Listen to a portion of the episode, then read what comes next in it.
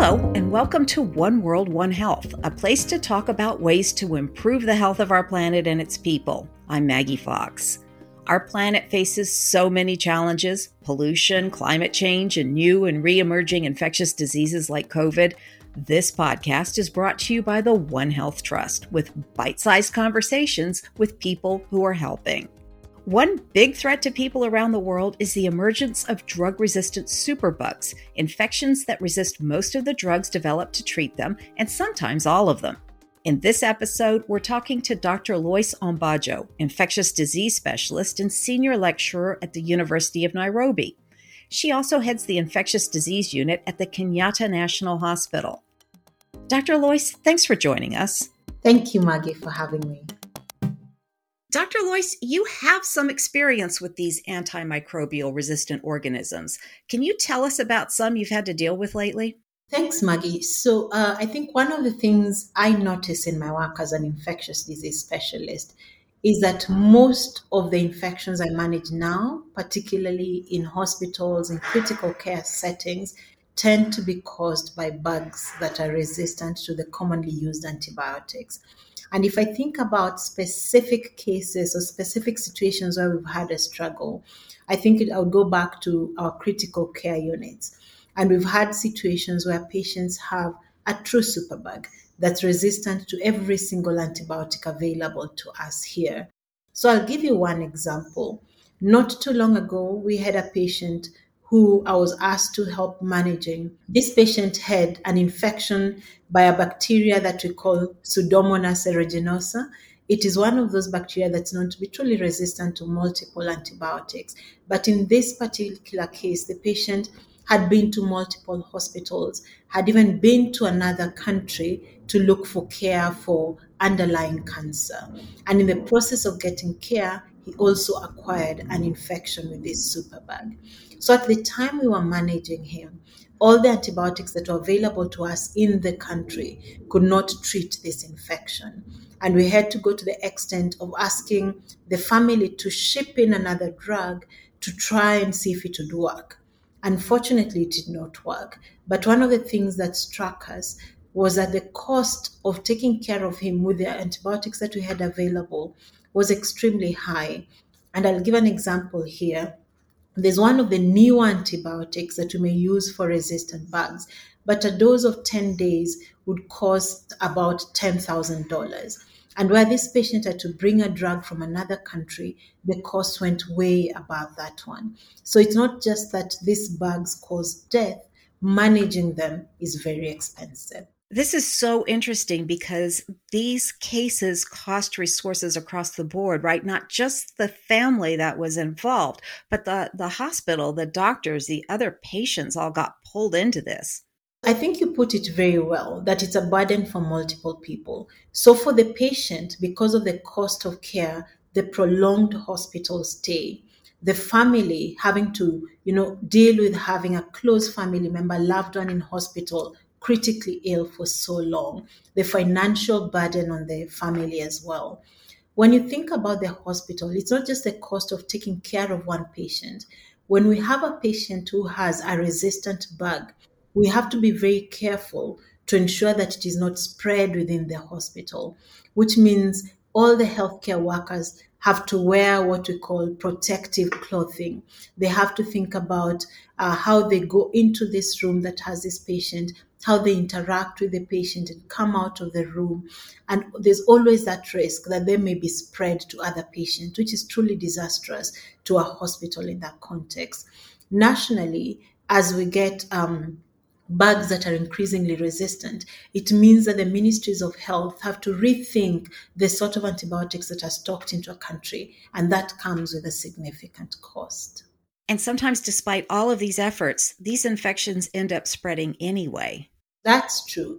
So I'd give you sort of a snapshot of what happens when we have such a patient. So one, you want to make sure that this patient is in what we call isolation. They have to be nursed in a room on their own, which is of course more expensive than if they are nursed in a general ward with other patients. Every doctor, every nurse, every person who's taking care of his food, those who are coming in to take blood samples, those who are coming in to do x-rays or rather imaging, those who are coming to help with physiotherapy, all have to be very knowledgeable in how to prevent spread. They all have to wear the right thing, wear it the right way, wear it at the right time, and remove it at the right time, which means if there is a break in that chain, then there's a risk of spread. And globally, you will hear examples of outbreaks within a hospital unit where one patient has a resistant bug, and with time you begin to notice it in other patients, is because there's a break in that chain of infection prevention and control. And when that happens, then it means now you have multiple patients for who you have to do the same thing. That really takes up the cost, but also takes up a lot of time of the healthcare workers. But in the end, even all of that effort didn't help. The patient died. Yes. It's very unfortunate. But what we know is that when someone has an infection with a superbug or a bug that is resistant to antibiotics, then the risk of dying is probably about 3 times as high as the risk of dying if someone had an infection that is not resistant. So already, even as you're beginning to expend these resources, you know that the risk of death is high. And this risk is on top of the risk that's brought about by the underlying diseases, whether it is cancer that brought this patient in, or heart disease, or whatever other disease. So we're giving, one person has an extraordinarily high risk of dying. And after expending such resources, you can imagine the place where the family is at. They're always hopeful, always reaching for the next suggestion that the doctors have with the hope that this will work. But we know that when you have infection with the resistant bugs, the risk of death is significantly high. So Dr. Lois, what are you doing to help? You've got some ideas and some plans. We're trying, and we have done some work around trying to reduce antimicrobial resistance, so just the emergence of these resistant bugs. And we have to go back to understanding what causes emergence of bugs. And one of the biggest causes is excessive use of antibiotics. You see, bugs are pretty clever. You expose them to an antibiotic, they develop mechanisms to survive in the presence of that bug. And the mechanisms to survive is what we call resistance. So the more antibiotics you expose bugs to, the more resistance they acquire in order that they may continue to survive. So for us, some of the biggest challenges is excessive antibiotic use, not just within hospitals, but also in the community. And excessive antibiotic use in the community is brought about by several factors. One, we have contexts where someone can buy an antibiotic over the counter without having seen a doctor, or without getting a prescription. And you may end up taking the wrong antibiotic for the wrong indication, taking it for too long. We also have people who may decide, I used this antibiotic last time and it worked, so I won't finish my dose because I've gotten better. But next time I feel a little worse, I'll take the remnant of this antibiotic, or share antibiotics at home. So that is a big deal because it means we begin to select for these resistant bugs in the home. When you come into hospitals, just by virtue of the fact that people are quite sick within the hospital, there's high antibiotic use. And one of the ways of protecting antibiotics is what we call antibiotic stewardship, that we use this antibiotic so well that they're available for future patients and for a long time to come. So we're doing a lot of work around antimicrobial stewardship. Our initial focus is within hospitals, helping healthcare workers to use antibiotics only when necessary, use the right antibiotics and for the right duration of treatment. If we do this consistently, then we reduce the emergence of these superbugs. And going forward, it's around thinking around how do we ensure that people sitting at home do not use antibiotics when they do not need to. So antimicrobial stewardship is really the cornerstone of preventing these infections. The other area that you work in is around infection prevention and control. And this is a package of measures that we use within healthcare facilities to prevent people from getting infections. And if we prevent you from getting infections, then we don't have to use antibiotics, which goes back to the issue of stewardship. But beyond preventing people from getting infections, it's around ensuring that infections do not spread while in the hospital. So those two really are the anchor for prevention of emergence of superbugs. And both of these factors go against basic human nature, right? So if there's a pill that works, doctors want to use it to help patients. And of course, the patients want to have it. There is. And I mean, as you say, it goes against human nature. And I probably recall when we were at the height of the COVID-19 pandemic, and there'd be all these myths around what works and what doesn't work. And one of the early myths was that a certain type of antibiotic would help reduce, you know, the symptoms and cure COVID-19. And with that, everybody went wild and everybody wanted to buy this antibiotic. And we saw very high use of antibiotics during that time. It was really around self-preservation. If we know there's something that's going to work, we want to use it. But the truth was that this antibiotic did not work.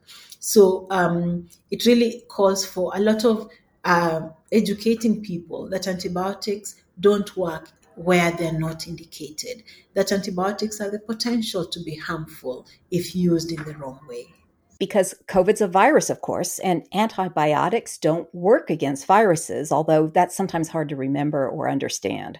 That's true, because when people think of infections, we think every infection is caused by the same things. But if you think of common infections like the common cold or a sore throat, you know, those are caused by viruses, and antibiotics only treat bacteria. They don't treat viruses. Yet some of these infections are the commonest reasons for antibiotic use. Are these methods that will work elsewhere in the world? These are fairly standard methods. So antimicrobial stewardship is a concept that really should be embraced by every single hospital or healthcare facility globally. Infection prevention should be at the forefront of management of every single patient, wherever they may be in the world. So these are things that should be done everywhere. There are challenges in some contexts. I work in a resource-limited setting where enforcement of some of these measures may be difficult. So, for example, control of antibiotic purchase from community pharmacies, even though it's a policy, it is not enforced. So we really are trying to work with the ministries of health to see how this can be enforced. There are many countries globally where you cannot just walk up to a pharmacy and buy an antibiotic, and that has to be the standard that we all aim for. Dr. Lois, what can the average person do, someone who's not a doctor like you? I think it starts from home, like all good things start from home. So how we teach people good manners at home, we probably have to start thinking of what are the things that will ensure that we live a healthy life for a long time. And one of those is beginning to remember that antibiotics can be harmful, even though they are excellent drugs that save lives. Used wrong, they can be harmful. So from home, people need to think around, how do I avoid using antibiotics? If I have an infection, you know, some of the common infections that you talked about, like a common cold or a sore throat, you probably just need something to reduce the fever, maybe something to soothe the throat. You don't need an antibiotic. If you're feeling worse than that, then you need to see a healthcare worker who can then give you the right medication. So starting from home. There's a role of governments around enforcement of things like ensuring antibiotics are not available over the counter without prescriptions. And of course, then the role of the hospitals in ensuring infection is prevented. Dr. Lois, thanks so much for taking the time to chat with us. Thank you so much, Maggie. It was great talking to you. Listeners can share this podcast, which is brought to you by the One Health Trust, by email, Twitter, or your favorite social media platform. And let us know what else you'd like to hear about at OWOH. That's OWOH at onehealthtrust.org. Thanks for listening. Thank you for listening to One World, One Health, brought to you by the One Health Trust. I'm Ramanan Lakshminarayan, founder and president of the One Health Trust. You can subscribe to One World, One Health on Spotify, Apple Podcasts, or wherever you listen to podcasts. Follow us on social media at One Health Trust, one word, for updates on One World, One Health and the latest in research on One Health issues like drug resistance, disease spillovers, and the social determinants of health. Finally, please do consider donating to the One Health Trust to support this podcast and other initiatives and research that help us promote health and well-being worldwide. Until next time.